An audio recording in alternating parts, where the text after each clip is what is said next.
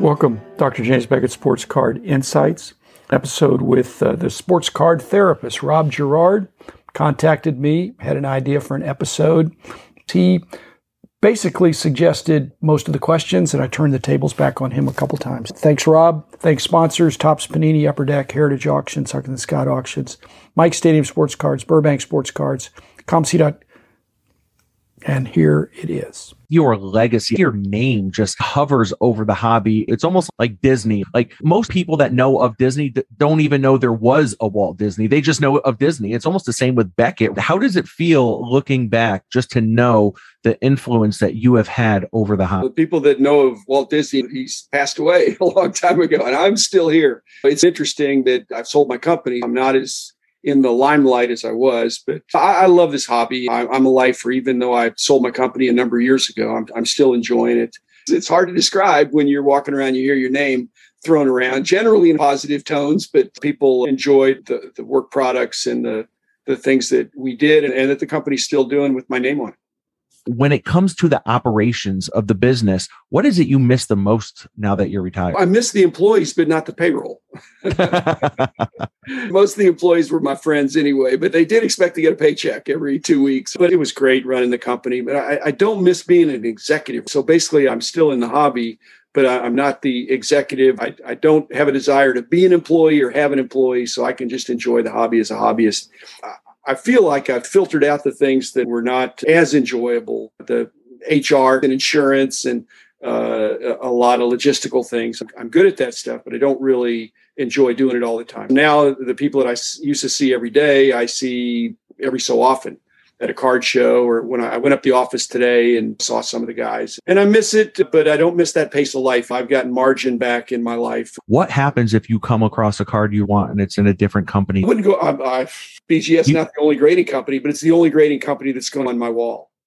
And I so like it. I pick up uh, a P S A, S G C, any of these others, good cards. I don't buy graded cards that much, but if, if I want to put them on the wall, I'll cross them over.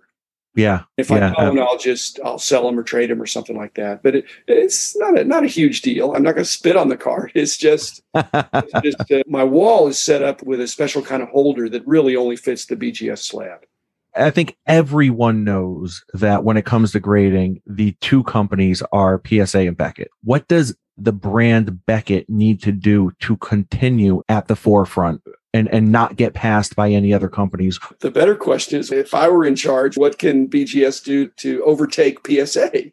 Mm. Uh, P S A has a big lead, but they do it a certain way, and B G S does it a certain way. Some of the distinctives of B G S are preferable to many people. So if I were still in charge, I'd, I'd really try to be even more aggressive in catching up on the turnaround times. When we started, there was an on-time or it's free guarantee for a few years.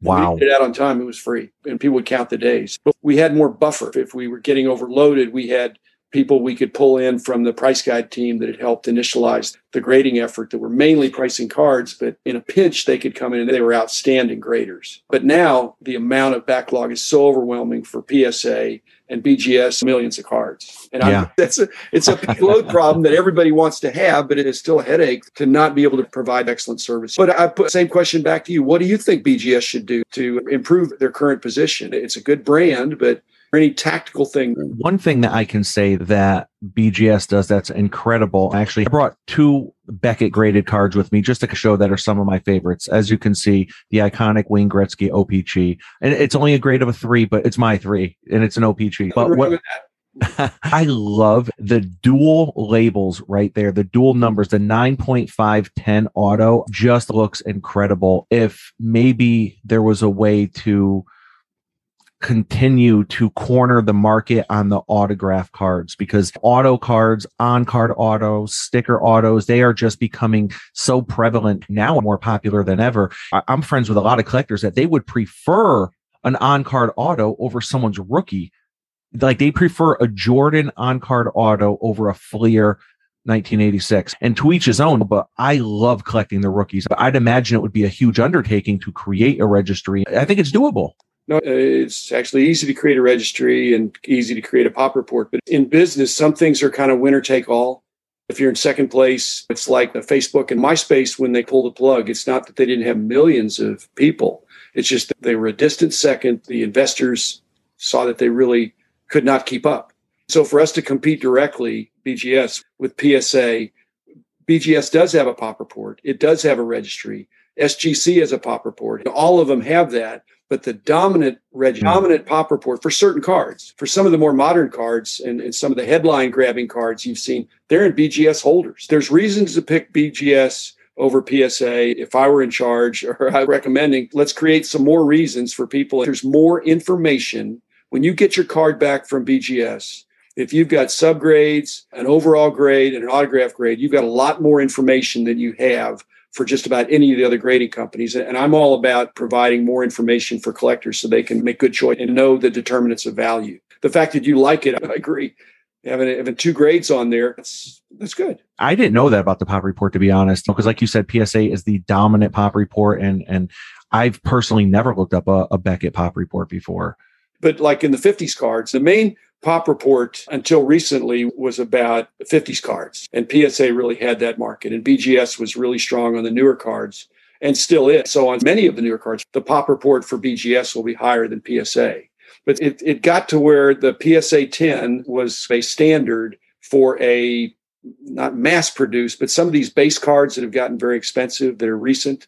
A lot of that was P S A. Now, a lot of them are B G S too, but the These glamour cards that are million plus, a lot of those are in B G S holders. Yeah, definitely. I was recognizing that today, actually, as I'm on Card Ladder, just to watch the ups and downs of a card. And when you look at the top, say, fifty sold cards, a lot are in B G S holders. Well, you don't, you don't need a pop report for a one of one or one of ten or maybe even one of one hundred. But it's interesting to see the distribution of the grades, how tough it is to get a good grade. So, yeah, yeah. Grading school, it's just grown beyond my expectations in the last couple of years. And you know what? I, I knew we could have a strong effort, and we're not going to be a copycat grader. We had our concept for grading that, that I thought was going to be a, an important contributor, and we weren't trying to put P S A out of business. We wanted to give people an alternative that was fresh and different. And like I say, we, we had more costs that we engineered into it with the inner sleeve, a more secure holder and metallic colored labels, because I've always wanted to try to elevate the hobby. But what you're saying is this rising tide that we've had in the last two years, it's risen all the boats, and every card, every dealer, every local card shop, every show, everything seems like it's doubled in the last two years or more. I didn't foresee that. I wasn't a doomsayer when COVID came on the horizon, but I, I wasn't able to predict this. It's wonderful. It's wonderful. Now, Beckett is the only company that grades those mid-eighties Star cards, which is Michael Jordan's true rookie, really. It was nationally distributed, but not in packs, and they were in the team bags. But, yeah, longtime friendship with Steve Taft, who's West Coast, and he's basically tracked with Star since the very beginning. I did too, but he really focused on obscure basketball and things like that. He's very knowledgeable, could recognize easily. Star basketball considered to be first and second printing, maybe, that there may have been printed at a later date, possibly with the same printing plates. Really hard to tell. But Steve, and he's not going to give away all his secrets, but I think B G S had a relationship with him since when I was there. He was always a strong contributor to the price guides and very knowledgeable hobbyist. That's helpful. But if you don't have that, you don't want to be slabbing things that are counterfeit or that are suspect, especially because those cards have gotten very pricey. Any of the Jordans are, are big bucks. I want to have a free market where there's a willing buyer, willing seller, and the goods are authentic.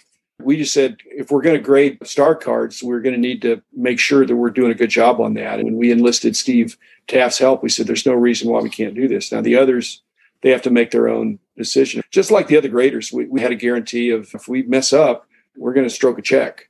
Yeah, so they're not going to grade it if they're not confident that it's uh, the real deal. It's not even counterfeit necessarily with Star Company. It's, it's just later printings, perhaps, and uncut sheets that were maybe cut many years later. The fact that we don't know, we at least know when Steve gets a card or when our guys get the card, they can at least tell this is legit enough to grade. If it's not, they send it back and they say can't grade it. Talking about slabs, the slang term for graded cards, do you feel like we are in a junk slab era where maybe ten years from now, people are just throwing out slabs because it's just like garbage and, and watering down the product? That's going too far. It's not garbage. This is an interesting uh, dilemma, but cards that people were routinely grading for grading fees that were ten dollars or less, that they were selling for fifteen dollars or twenty dollars. And maybe they're not tens, maybe they're nines. What happens when the grading fees all of a sudden are north of twenty dollars or twenty-five dollars, thirty dollars, forty dollars, fifty dollars, one hundred dollars? So that same card that you would have gotten graded five years ago for ten bucks now costs fifty bucks to grade. But that ten dollar card that you were trying to sell for twenty dollars, is it now worth fifty dollars because that's what it costs to grade it? It makes a disequilibrium in the market. Mm. All the cards that are already graded ought to be worth more because grading costs more. And that's not happening because people got used to paying twenty bucks or fifteen bucks for a nine of something. So the junk slab aspect will work itself out because as P S A especially has greatly increased what they're accepting and the prices, it's going to weed out some of these cards that people have been thinking, hey, why not get it graded? If it's a ten, it might go up. But now if it's a nine, it may not be worth the grading fee.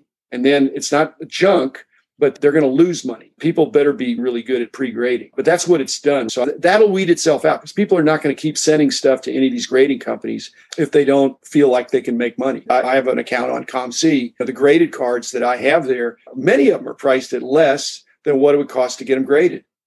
Yet they're sitting. Does that make a junk slab? No, it's just the market's finding its its equilibrium. And, but people have two decisions to make. Number one, do I want to buy that card? And they're saying no.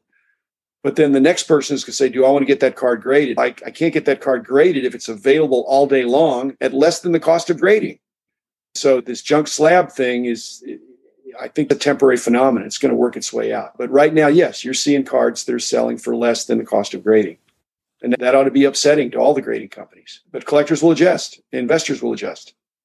I start selling at shows and every dollar I make goes right back into my P C. And that's ultimately how I'm able to get these four and five figure P C cards. I go on eBay and I'll find a B G S nine or a P S A nine brand new slab selling for nine dollars. It'll be like a Lamar Jackson or a Patrick Mahomes P S A nine selling for fourteen dollars.